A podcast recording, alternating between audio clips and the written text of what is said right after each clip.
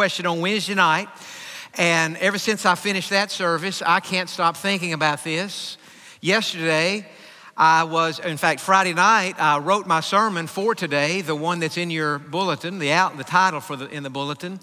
And yesterday, as I was going through the day, preaching a funeral, thinking about today, going through the day, my heart could not get on that sermon. And I thought, God, if, if I can't get into that sermon, there's no way they'll get into that sermon my mind was still on what we were thinking about on Wednesday night. And so, for those of you who were here on Wednesday night, I'm not going to just repeat that sermon. There are more things I want to say today that I hadn't even thought about on Wednesday night. But in order for what I'm going to say to make sense today, I have to tap back in to what we were thinking about on Wednesday night, or else it won't make any sense. So let me just begin with the question today that I asked on Wednesday night. And here's the question why are you in church today?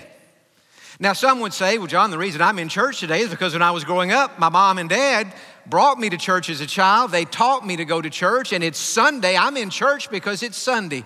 And just like I go to work on Monday, I go to church on Sunday. And so I'm just here today because God says we're supposed to go to church on Sunday.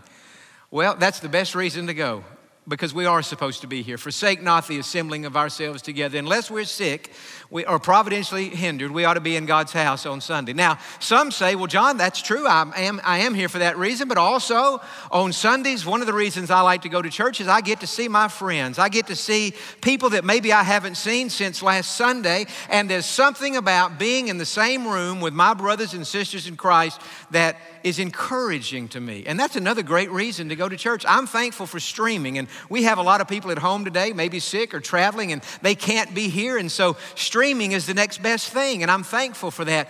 But on streaming, you don't get what you get in this room. On streaming, you get the singing and the preaching, but you don't get the togetherness that we have with one another. And so that's part of church is just being encouraged. Iron sharpens iron. And so when we come together on Sundays and get to shake a hand or get to just see somebody, there's something encouraging. Sometimes I'm up here preaching about whatever topic, and I look across this room and I know what many of you are going through in your life cancer, grief, the loss of a job, some other battle that you're facing, and I stand up here and I'm preaching on who knows what, and I look out there and I see you seated in your pew, and that says to me, you are trusting God and you're moving on with Him. And it says to me, if you can make it, I can make it. If you can keep on, I can keep on. And that's how we encourage and sharpen each other, and that's another great reason to come to church. Some people are here today. You say, Well, John, I know we're supposed to be in church, and it is true that I'm here on this morning so I can see my Christian friends. But to be honest with you, I just like the kolaches in the cafe, and that's why I'm here on this morning. Well, that's not a bad, that might not be a great reason, but that's okay. That's why we have the kolaches in there today. Some say, John, I come to church on Sunday. There's something about that worship like we've just had after a busy week and looking ahead to another busy week. Sometimes circumstances overwhelm us, life overwhelms us. And there's something about coming together with this choir and coming together as a congregation and singing these songs to God that refocuses my mind and refocuses my attention. And I really, I get so much out of the corporate worship, and so do I. And that's one of the reasons I come to church. Some would say all that's true, but one of the reasons I come to church, in fact, maybe the main reason I come to church, is just because I like to hear the Bible taught, the Bible preached. It is the Word of God, and there's just something about the steady discipline of that that builds my faith and that strengthens me in my journey with God. And that's a great reason to go to church. Certainly, God's Word is the most important part of the worship service. But as wonderful and as true as all those things are, as we came to church this morning, as you drove down Center Street, down Fairmont, up Red Bluff, however you came to get here today, and as you approached the church, there should have been something in your heart, something in your mind that says, Today in God's house with God's people, I need a fresh word from God. Yes, I'm going because my mother told me to go. Yes, I'm going because my friends are there. Yes, we're going to worship God. Yes, we're going to have a sermon, and all that's important. But what I need today is not just three points in a poem. I don't just need to go through the motions of a sermon. What I need today in my life, in my family, at this place where I am in my life, what I need today more than anything else is a fresh word from God. And so today I have one for you. I had one on Wednesday night. And it's the same one today, except today I have more than I have on Wednesday night.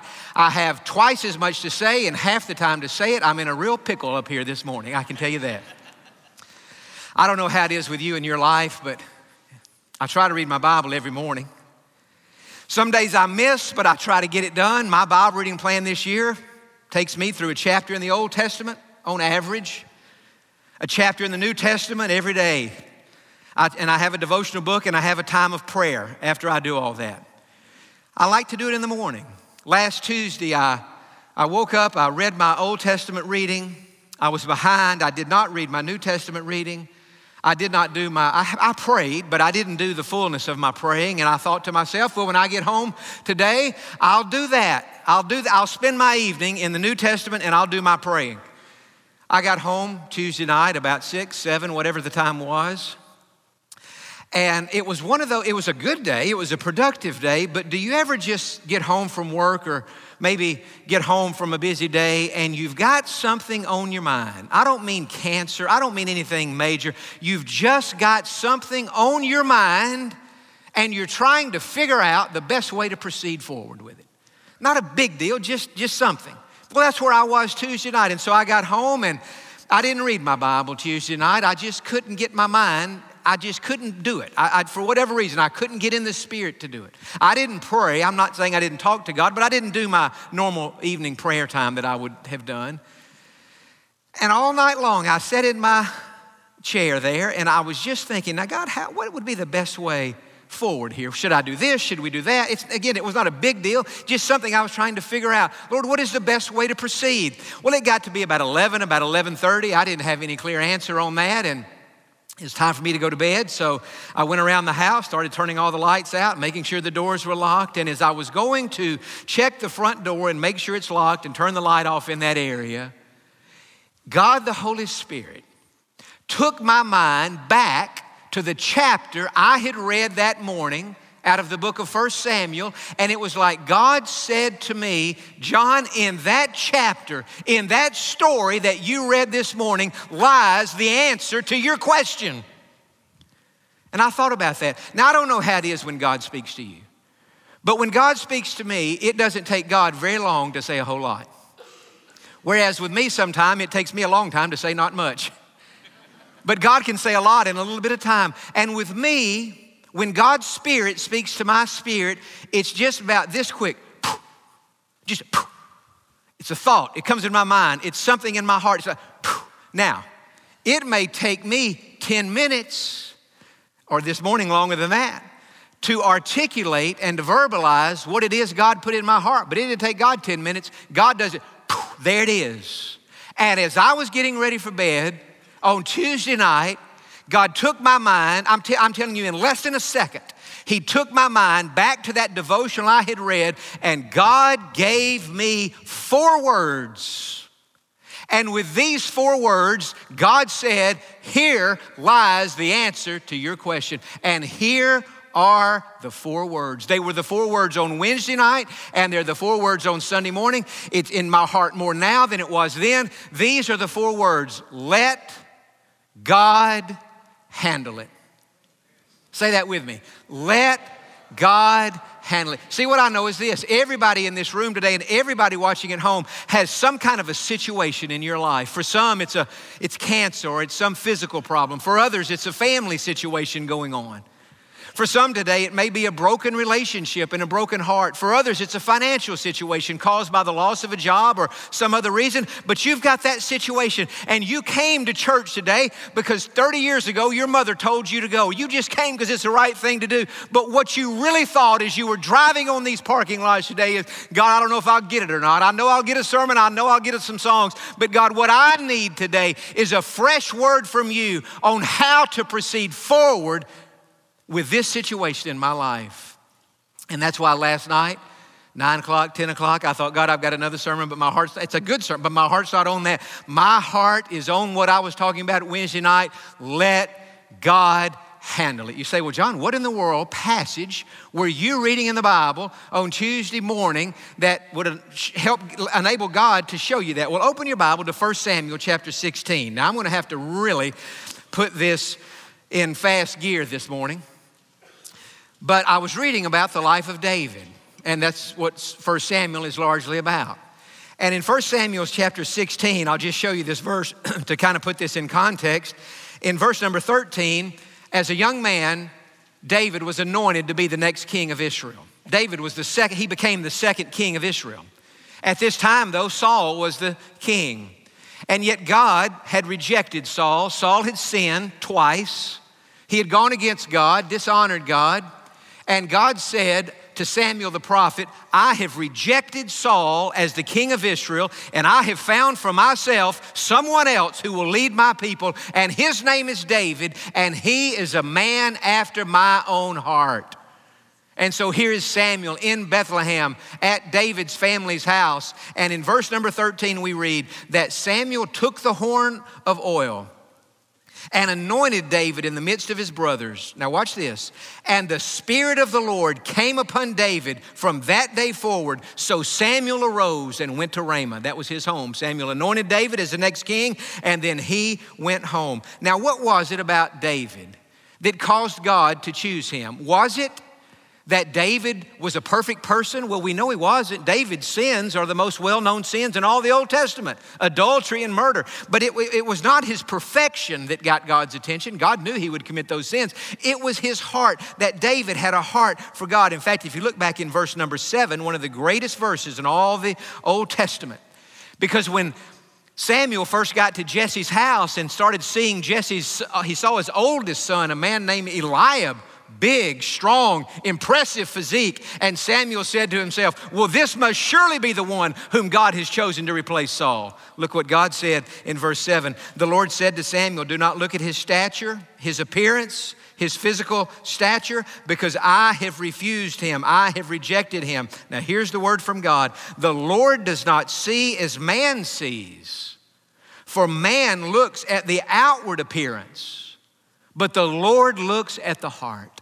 And so God saw something in David's heart. What he saw was a love for him, a love for God, a sensitivity to the things of God, and he was now anointed to be the next king. Well, the problem with it, not that there was a problem, but the situation is Saul was, was still the king, and David was so young, he, he, it's not that he couldn't have become the king, but it just he, he wasn't the king yet. And so this, this process goes on of David being the next king, but Saul was the king. And in chapter 17 of 1 Samuel, we read that David kills Goliath. And we're all familiar with that story, and it was a wonderful thing. Now, instead of Saul, who actually kind of enlisted David or helped encourage David to fight Goliath. Instead of Saul just saying, Thank you, Lord, you have given me this young shepherd boy, and he has the courage to, to slay the giant Goliath. And now our army has grown stronger and more confident because of this young man. Instead of rejoicing in the blessing that David was to him, uh, Saul didn't do that at all. In fact, if you look, in verse, chap- look at chapter number 18 and ver- beginning in verse number 7 after David killed Goliath, and then all the Philistines got scared and ran away from the Israelites, and the Israelites pursued them, and they just destroyed multiplied thousands, we are given that impression, of Philistines. And in chapter 18, verse 7, so the women sang as they danced and said, Saul has slain his thousands, but David his ten thousands. Then Saul was very angry and the saying displeased him. And he said, They have ascribed to David ten thousands, but to me they have ascribed only thousands. Now, what more can he have but the kingdom? Now, watch verse 9. So Saul eyed David from that day forward. He eyed him with suspicion. Saul has his eyes on David because he's now getting jealous of this young man. And in verse 11, we see something terrible happen here. It says, And Saul cast the spear, for he said, I will pin David to the wall. But David escaped from his presence twice. And so, as we continue to read this story, and we'll see more today, Saul now is trying to kill David. He's trying to destroy David. He's trying to, to wipe David out. And as we'll see, David had multiple opportunities to destroy Saul, and yet he didn't do it. Here's what, I, here's what came to my mind as I was, and, and again, the situation that is totally different, but the principle is the same. And it won't be the same situation for you, but the principle is the same. David made a decision that even though Saul hated him and was trying to kill him, he would not retaliate, he would not strike back, that he would let God handle it. Now, if you'll go, for example, go to chapter 26. Chapter 26, and I'll just see where he show you where he really had a chance to wipe Saul out. And he chose not to do that. In chapter 26 and verse 7, David and Abishai came to the people by night and there Saul lay sleeping within the camp. So Saul is sound asleep with all his soldiers around him, with his spear stuck in the ground by his head. And Abner and the people lay all around him. Then Abishai said to David, God has delivered your enemy into your hand this day. Now, therefore, please let me strike him at once with the spear right to the earth, and I will not have to strike him a second time. That is, this man says to David, He said, David, God has given you your enemy. God has given you Saul. Here's his spear. Let me take that spear and let me put an end to Saul. And then you won't have to be on the run and you won't have to be afraid. And he even couched it in spiritual language. He said, God has delivered your enemy into your hand. But notice how David responded in verse 9. David said to Abishai, Do not destroy him. For who can stretch out his hand against the Lord's anointed and be guiltless? David said furthermore, As the Lord lives, the Lord shall strike him, or his day shall come to die, or he shall go out to battle and perish. The Lord forbid that I should stretch out my hand against the Lord's anointed. But please take now the spear and the jug of water that are by his head, and let us go. And so they took the spear, didn't kill Saul, went away, and the next morning, David basically says to Saul, Saul, here's your spear. I could have killed you if I didn't, if I had wanted to, but I didn't. And now you should know how committed I am to you and how loyal I am to you. But the point I'm making here is David refused to take matters into his own hands. He had an opportunity, we would say, to, to fix the situation or to solve the problem, but he didn't do that. He resisted that and he let God handle it. Now, as we think about our situations in life, and this is an extreme example, hopefully nobody in the world is going through something like this. I can't imagine it. But we all have situations. And sometimes it's not even a bad, it's just a God, what do you want me to do? How, how involved in this? What, how, what's the solution to this? And sometimes God just says to us, here's the best thing for you to do. You just let me handle it. Now, when I say that, let God handle it, it's easy for us to interpret that to mean that we don't do anything. that here we have a problem, and so we're to let, preacher said, let God handle it. And so what we're to do, we're to just sit back on our hands and do absolutely nothing. We're to let God handle it. Well, we are to let God handle it, but that doesn't mean that we become passive, and that doesn't mean that we do nothing because that's not what we see David doing. David let God handle it, but David also did some other things. And I want to give you three little things, three little steps that you can take when you have a situation in your life that is very challenging and you don't know what to do with it. You do want to let God handle it, but the question is, what are you supposed to do as you're letting God handle it? Three things. Number one, I would say to you, do your part. Do your part. God gave us a mind, God gave us common sense. If you're sick, go to the doctor. If you need a job, apply for jobs. If there's a problem in a relationship, try to make that right. Romans 12, 18. If it is possible, as much as depends on you, live at peace with all people. I mean, try to make that right. You can't just sit back and do nothing. In fact, go back to chapter number 18. I'll show you twice what David did.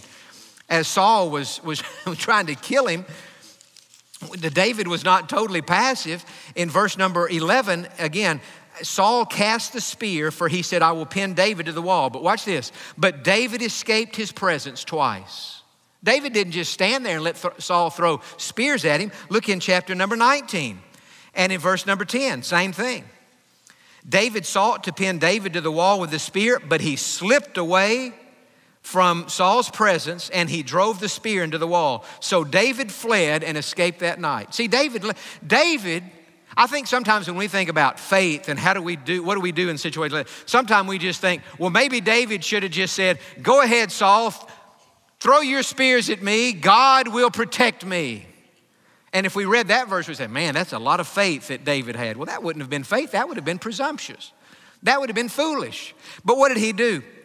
He did what he should have done. He got out of dodge. He got out of danger. Let me give you a verse Proverbs chapter 22 and verse 3. The prudent see danger and take refuge. And so David did his part. He got out of, he got out of harm's way. And, and God doesn't want us to just be passive and do absolutely nothing. Go to chapter 23. I'll show you something else that's involved in doing our part. And the situation I was involved in was nothing like David's. I'm trying to have wisdom to make it, we're trying to make, we work, we've already made it now. It's all worked out great. But at the time, we were trying to have wisdom to make a decision. And that's what it was. But we had to just let God handle it, let Him make it clear. But in chapter 23, notice the role of prayer here in, in David's life. They told David, saying, Look, David, the Philistines are fighting against Keilah, and they are robbing the threshing floors. Therefore, David inquired of the Lord. Notice what he did. He inquired of the Lord, saying, Shall I go and attack these Philistines? And the Lord said to David, Go and attack the Philistines and save Keilah. And so, David, here in this whole narrative, he's faced with a situation. He's trying to make a decision. And what did he do? He prayed. He said, God, should I fight or not fight? Should I go against them or not go against them? And God said, Yes. So, part of doing our, our part is common sense, doing the obvious thing, but part of doing our part is praying. Sometimes extended seasons of prayer where we say, God, in this case, exactly what is it that you want me to do? So that's the first thing I would say to you. We're going to let God handle it. Let God give us wisdom. Don't do anything till God makes it clear. But while you're waiting, do your part, gather the facts, have the conversations so that you'll be responsible. The second thing is guard your heart. Number one, you do your part. Number two, you guard your heart. Now, go to chapter 24 because this is the thing about David. He had that tender heart toward God. And on this occasion in chapter 24, David and his men are in the back of a cave. And on this particular day, Saul and his men walk into the same cave. And so look in chapter 24, verse 4. The men of David said to him, this is the day of which the Lord said to you, Behold, I will deliver your enemy into your hand, that you may do to him as it seems good to you. They were saying to him, David, take him down, wipe him out, solve the problem. And David arose and secretly cut off a corner of Saul's robe now it happened afterward that Saul's that, um, that David's heart troubled him because he had cut Saul's robe, and he said to his men, "The Lord forbid that I should do this thing to my master, the Lord's anointed, to stretch out my hand against him, seeing he is the anointed of the Lord." So David restrained his servants with these words and did not allow them to rise against Saul. And Saul got up from the cave and went on his way. Now look in verse 10. David now is speaking, and, and David says to Saul, Look, this day your eyes have seen that the Lord delivered you into my hand in the cave, and someone urged me to kill you. But my eyes spared you, and I said, I will not stretch out my hand against the Lord, for he is the Lord's anointed. And then in verse 17, Saul said to David, You are more righteous than I, for you have rewarded me good for my evil, whereas I have rewarded you with evil. And so the reason that David cut that corner of Saul's robe is so that he could then show that to Saul, kind of like with a spear, and say, Saul, I was this close to you. I cut off a corner of your robe. I could have taken you out, but I did not do that. And yet, David's heart, remember, he's a man after God's own heart. His heart was so tender that it says his heart troubled him because he had cut Saul's robe. As I think about this very dysfunctional, unhealthy relationship between Saul and David, and all the dysfunction was with Saul, not David. Think about this. Saul envied David, he hated David, he tried to kill David, he did all these things against David, but David never hated Saul. David loved Saul and he was faithful to him, and even when he had a chance. And so it says to me that in life we have to guard our heart, certainly from sin, but we have to guard our heart from any types of feelings that wouldn't be the right times of feelings. And David did that. And so we're going to do our part and we're going to guard our heart. And the number three thing is we're going to just give God time. Give God time. Now, the little situation I was trying to figure out Tuesday night by Wednesday afternoon, that was figured out and resolved, and it's, it's just great. It's not a big deal. It was just a decision. But it took a little bit of time, wasn't clear on Tuesday, became clear on Wednesday. Sometimes it takes longer than that. Now, in David's case, Saul trying to kill him and do all these bad things towards him And yet he made a decision I'm going to let God handle it. I'm not going to take matters into my own hands. I will trust God. Yes, I will do these things, but I will trust God. Now, the interesting thing is now go back to chapter 26. And I want just, just get, to give you a feel for how, how this all got resolved. Now, this, what I've said so far is a condensed version of what I said on Wednesday night. And I know the Wednesday night crowd wish it could have been just that condensed, is what it just was right here. Very condensed. But I want to pick up now with what I felt like God showed me after Wednesday night. In fact, put this in my heart on Thursday. Not just for me, but for all of us. In those times in life, I'm telling you, this is a word from God today. In those seasons of life where you've got a situation and you don't know what to do, and it's stressful and it's tense and it's confusing and and may, now, mine was nothing like what David, but maybe yours is. Maybe you even feel like people are, are throwing spears at you or coming against you or something like that. And you try to figure out what to do. Well, here, David made a decision to let God handle it. Now, that was in chapter 26. Now, look in chapter 27. Nothing happened. Nothing happened. No, nothing's changing. Chapter 28, God hadn't handled it yet. Go to chapter 29. Nothing's happening. Chapter 30, the situation is still not resolved. Chapter 31 is it, Saul, this was a sad end to his life. In fact, if you look in verse number three, you see how Saul, his life came to an end. The battle became fierce against Saul. The archers hit him, and he was severely wounded by the archers.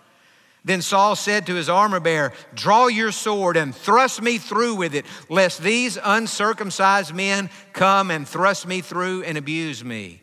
But his armor bearer would not, for he was greatly afraid. Therefore, Saul took a sword and fell on it. Saul took his own life. The sword that David could have used to end Saul's life now, now Saul takes either that sword or some other similar sword and he ends his own life, but, but still the whole situation is not fully resolved. Now go to 2 Samuel chapter number 1 because God was not finished blessing David for his obedience in this particular situation in his life.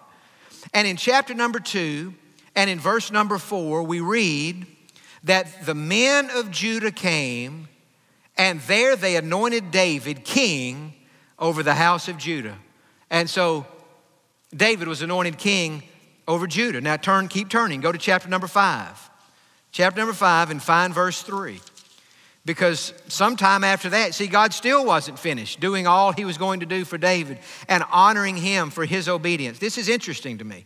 Therefore, all the elders of Israel came to the king at Hebron, and David made a covenant with them at Hebron before the Lord and they anointed David king over Israel.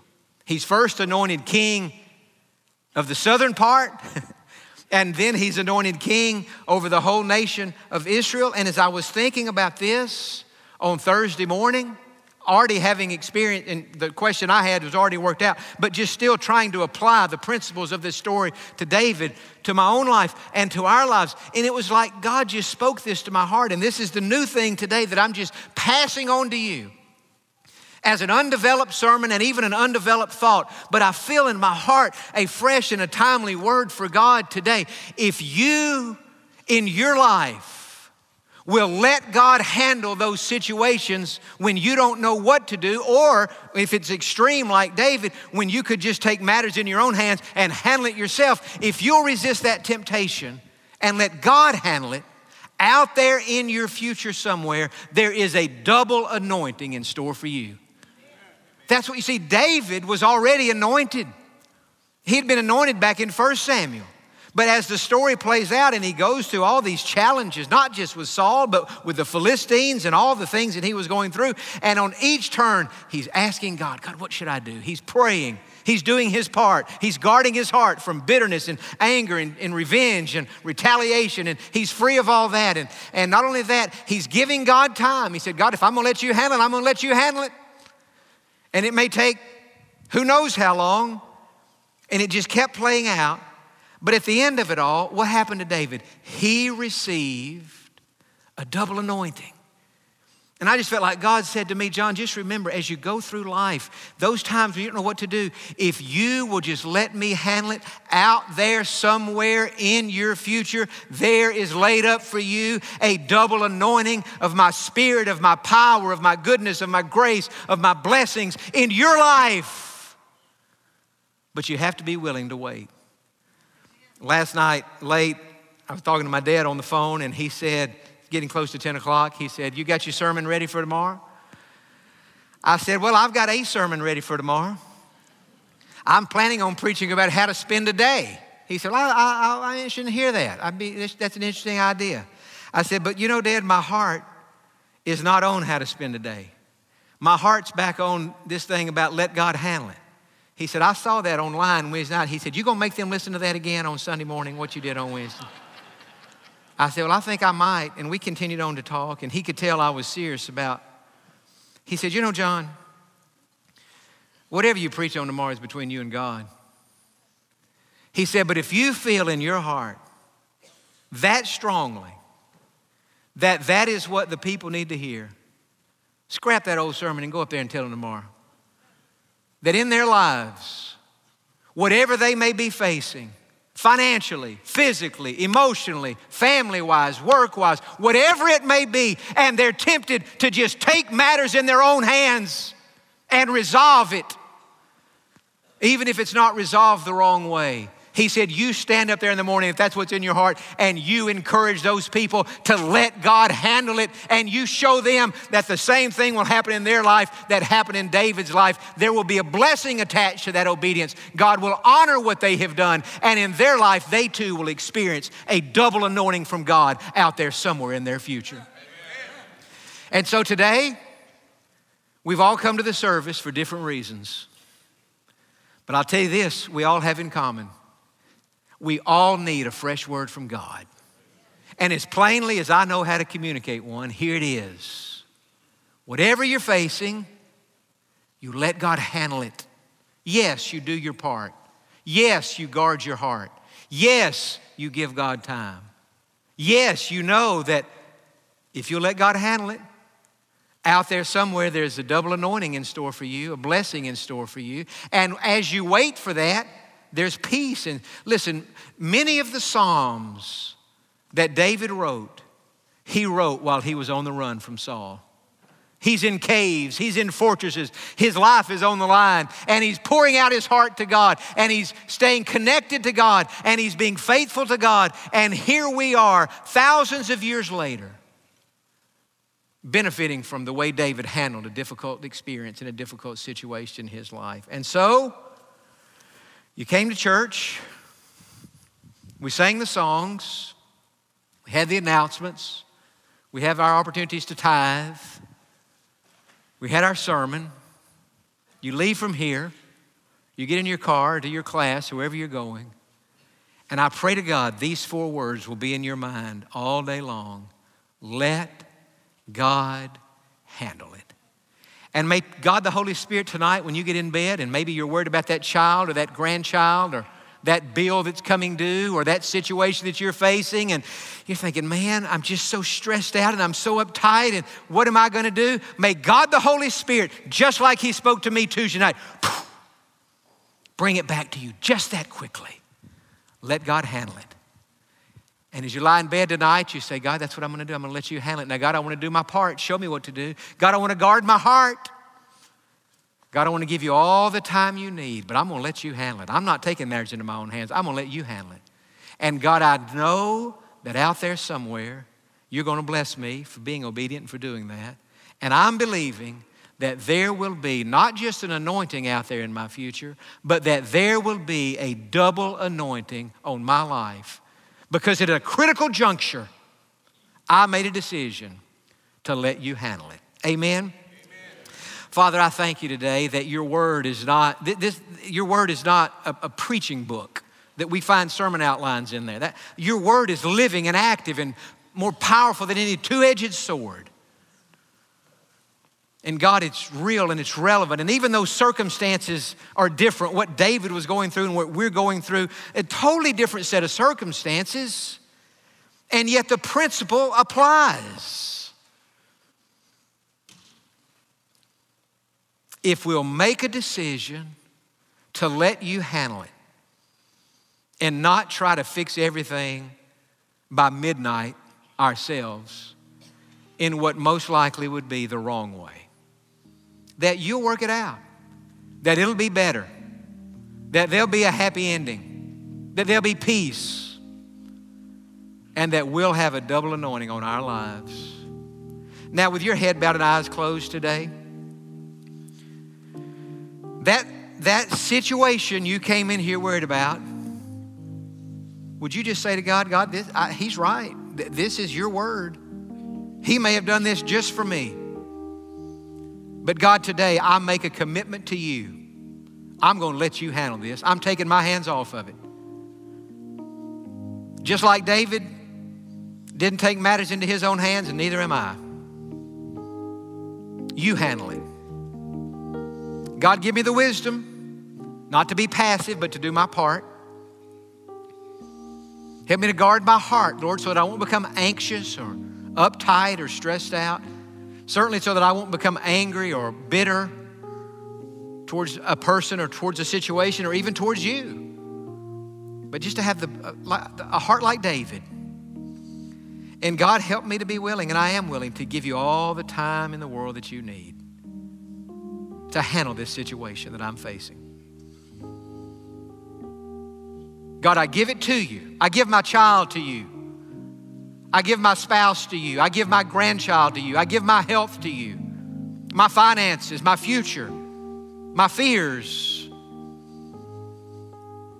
God, this situation that I'm facing, I give it to you. I give it to you, and I trust you with it.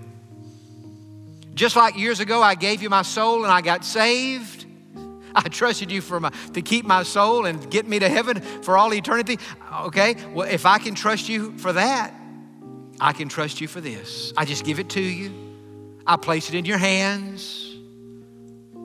And I trust you with it. Now, you tell him that. I trust you, Jesus, with this situation.